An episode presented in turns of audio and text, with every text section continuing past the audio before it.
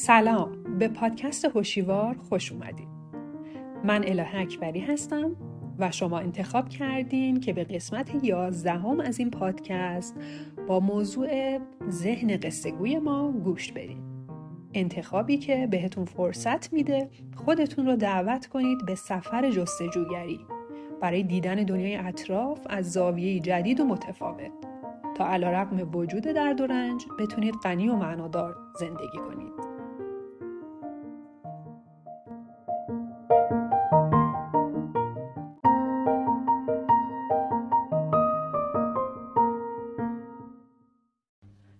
داستانها در زندگی ما قدرت عجیبی دارن. ما باید این قدرت رو بشناسیم و ازش آگاه باشیم که از تجربه مستقیم زندگی بتونیم اونها رو تفکیک کنیم. اما چرا باید این کارو کنیم؟ مگه غرق داستان بودن لذت بخش نیست؟ می‌تونید بشنوید صدایی توی سرتون رو میگن. صدایی که تقریبا هیچ وقت ساکت نمیشه. تصور کنید که یه همصحبتی دارین که در تمام لحظه های بیداری همراهتونه. همدم خوشنیتیه ولی عادت داره یک نفره و یک سره توی گوش شما پچ پچ کنه. حالا چی میگه؟ راستش بیشتر گرایش داره که از نگرانی برای آینده و حسرت گذشته بگه. یه جور منتقد درونیه و دائم در حال هشدار دادن. و این ذهن هنرمند ماست که یه جوری قصه پردازی می‌کنه که حسابی جذبش بشیم. مخصوصا وقتی همچین چیزایی میگه. وای چقدر خسته کننده است. برو سراغ یه کار دیگه. کفشای اون خانومه رو نگاه کن. آخه چرا باید برای همچین چیز زشتی پول بدی؟ چرا رئیس دیروز جلوی همه تو رو ضایع کرد؟ شاید می‌خواد اخراجت کنه. وای بس دیگه اینقدر نخور. از چاقی داری میترکی. چقدر چاقی. و این تکگویی ها پایانی نداره.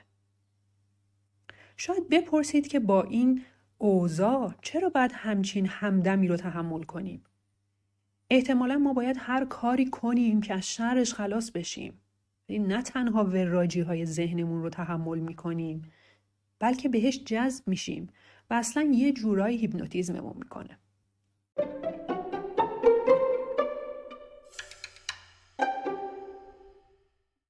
ماجرای این ذهن قصهگوی ما برمیگرده به اجداد قارنشینمون.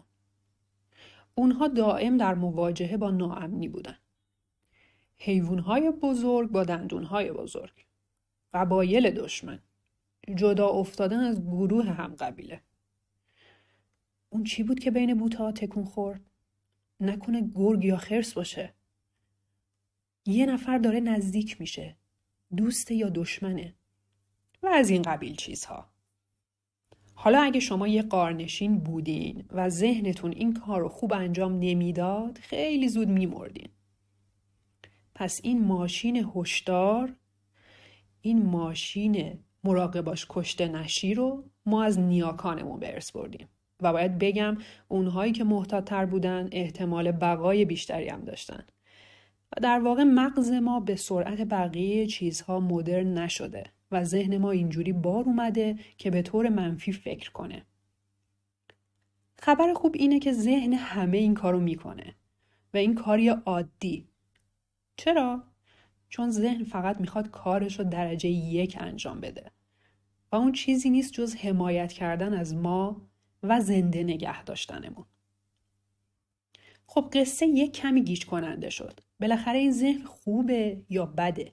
منفی نگره یا طبیعی و نرماله جواب هر دوتاست ذهن درباره مسائل و خطرات بیرونی دستیار فوقالعاده است اما برای مسائل درونی ما یک کمی دست و پا چلفتیه ذهن چی تولید می‌کنه خب افکار و احساسات. و در تولید کلمه ها و تصاویر هم حسابی ماهره.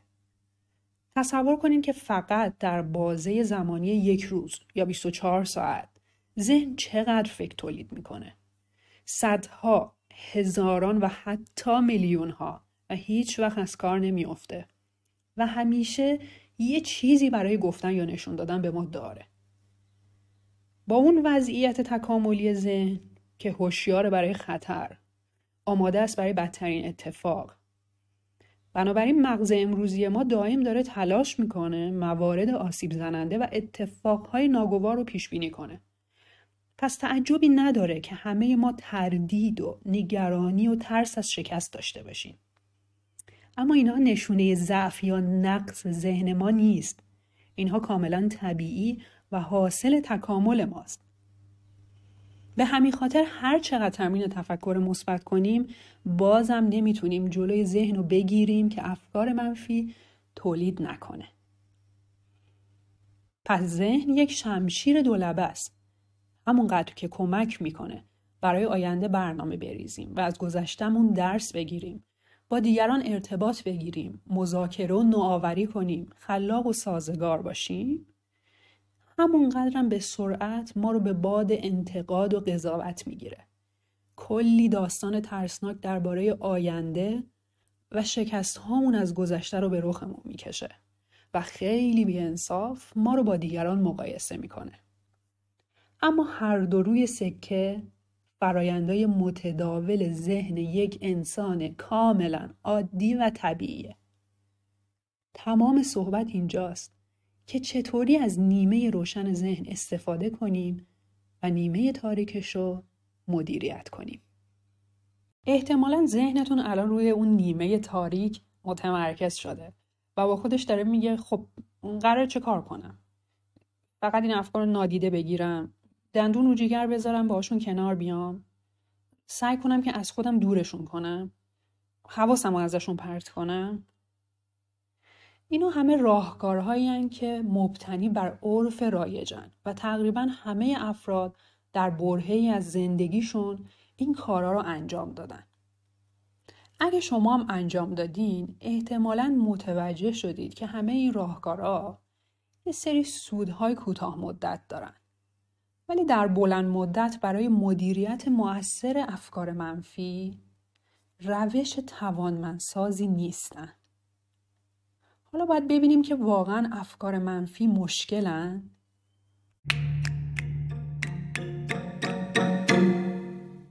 بمباران شدن دائم با افکار منفی واقعا احساس ناامید کننده ایه. مثل این میمونه که زیر یه آبشار قولاسا وایستادی و چندین تن آب داره میریزه روی سرت. غریزه ایجاب می‌کنه که تلاش کنی اون آبشار رو متوقف بکنی. ولی خب این کاری غیر ممکنه.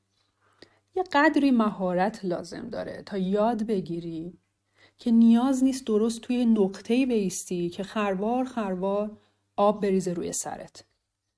شاید تنها چند تا قدم لازم باشه که به عقب برداری یا بری پشت آبشار یا اینکه یه پناهگاهی رو زیر یک لبه برآمده پیدا بکنی و اونجا اون ریزش آب رو تماشا کنی بدونی که بد آسیبی وارد بکنه. یاد بگیری که از تجربت یه چند تا قدم به عقب برداری بدونی که توش گم بشی و سعی کنی اونها رو نگاه بکنی. افکار منفی ذاتا مشکل ساز نیستن. فقط وقتی مشکل درست می‌کنن که ما به اونها بچسبیم. بهشون توجه کنیم. اونها رو وحی آسمونی بدونیم. بهشون اجازه بدیم ما رو کنترل بکنن یا باهاشون وارد جنگ بشیم. دو تا قدم برای اینکه با افکارمون و ذهنمون ارتباط بگیریم. به روشی که سالم و سازنده باشه می‌تونه اینا باشه. با محتوای افکارمون ارتباط برقرار کنیم و اونها رو به هوشیاریمون بیاریم. متوجه عادات ذهنیمون و اینکه نحوه فکر کردنمون تا چه حدی تکراریه بشیم. و دوم اینکه یک مهارت هایی رو پیدا بکنیم برای اینکه بتونیم از قلاب این افکار رها بشیم ما قراره که با خوشحالی کشف بکنیم که داستانهامون به طور کامل خود ما رو توصیف نمی کنن و بیشتر زجر روانی ما از اونجایی ناشی میشه که به شدت به افکار و باورهامون چسبیدیم.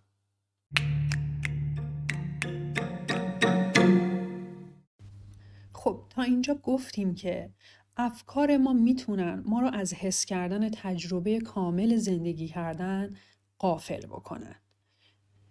از پروسه تکاملی مغز گفتیم و نگرانی هاش و کارکردش برای تولید افکار منفی.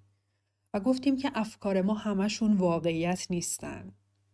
و مهمتر این که فکرای ما حتی خود ما نیستن. ما عمیقا وارد وراجی های مداوم ذهن میشیم. یه داستان برای خودمون میگیم مجذوبش میشیم و تبدیلش به روایتی می‌کنیم که حتی نباید به این دقت بیان بشه. روایتی که ما رو از تجربه لحظه حال دور می‌کنه. روایت هایی مثل من به اندازه کافی خوب نیستم. کسی منو دوست نداره. من به این شکلی که هستم کامل نیستم. روایت هایی که ما رو تحقیر می‌کنه و ناشایست نشون میده اما الان می‌خوایم یه سری نکته رو مرور بکنیم که به ما کمک بکنه که افکارمون رو بهتر شناسایی کنیم بدونی که در اونها و داستانهاشون گم بشیم. حتی زمانی که روی یه مبل دراز کشیدید تا یه لحظه استراحت کنید ذهنتون توی وضعیت خونسا قرار نداره بلکه مملوع از افکار. حتی اگه این افکار زیر سطح هوشیاری شما باشن. پس بهتر اونها رو بشناسیم. ما هوشیاریمون رو متوجه این افکار می‌کنیم تا الگوهای ذهنی رو بشناسیم. و این یک مهارت بنیادی در تمرین های ذهن آگاهیه. یعنی مشاهده کردن ذهن با هوشیاری مهرورزانه بدونی که تو هیچ داستان به خصوصی گم بشیم.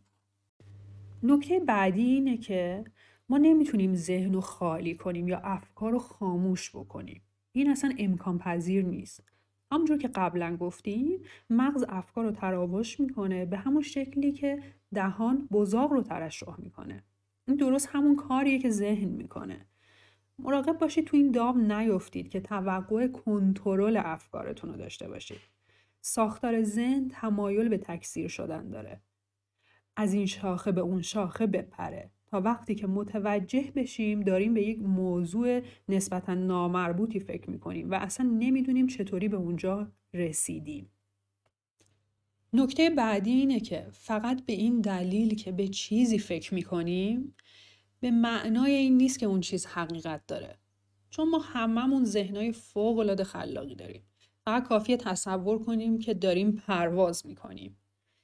سریعا خودمون رو تو این حالت تصور می‌کنیم و حس می‌کنیم باد داره به صورتمون می‌خوره منظره رو تصویر می‌کنیم. ما می‌تونیم در مورد تمامی این مسائل فکر بکنیم ولی این فکر کردن قطعا اون رو تبدیل به واقعیت نمی‌کنه. ولی درک اینکه اونا تخیلیان آسونتر از افکار دیگه ای که ذهن خلاق ما ساخته. مثلا اگه دوستاتون دور هم جمع شده باشن و شما رو دعوت نکرده باشن این فکر که حتما یه کاری کردم که از دستم ناراحتن. بعد چند ساعت فکرن در این مورد متقاعد میشیم که این حتما باید حقیقت داشته باشه. در صورتی که افکار حقایق نیستن. حتی اونهایی که به شما میگن که هستن. خب ممکنه که اینجا اعتراض بکنید و بگید که این افکار داستان نیستن واقعیت هستن. باید بگم که اسم داستان رو برای این انتخاب کردیم که بتونیم به طور کارآمدتر این افکار رو مدیریت بکنیم.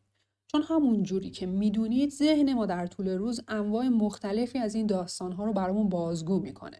اگه واقعیت داشتن بهشون میگیم حقیقت ولی در حقیقت فقط درصد کمی از افکار ما رو تشکیل میده این حقیقت چون افکار ما انواع مختلفی از ایده ها، نظرات، قضاوت ها، نظریه ها، اهداف، فرضیه ها، افکار پوچ، فانتزی ها، پیش ها و باورهایی رو شامل میشه که به سختی حقیقت نام می‌گیره.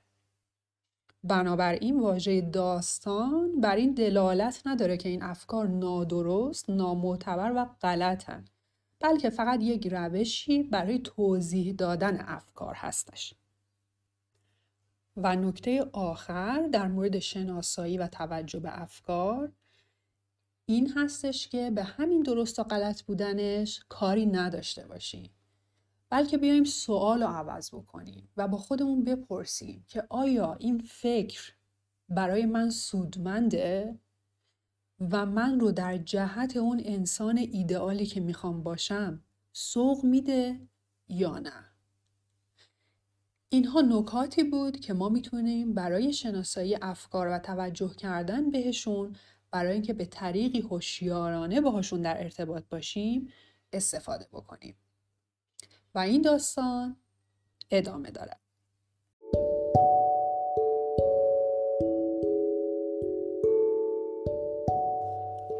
شما به اپیزود 11 از پادکست هوشیوار با موضوع ذهن قصه ما گوش دادید. تهمتن چنین گفت با بخردان هوشیوار و بیدار دل موبدان شاد و در لحظه باشید. اله اکبری.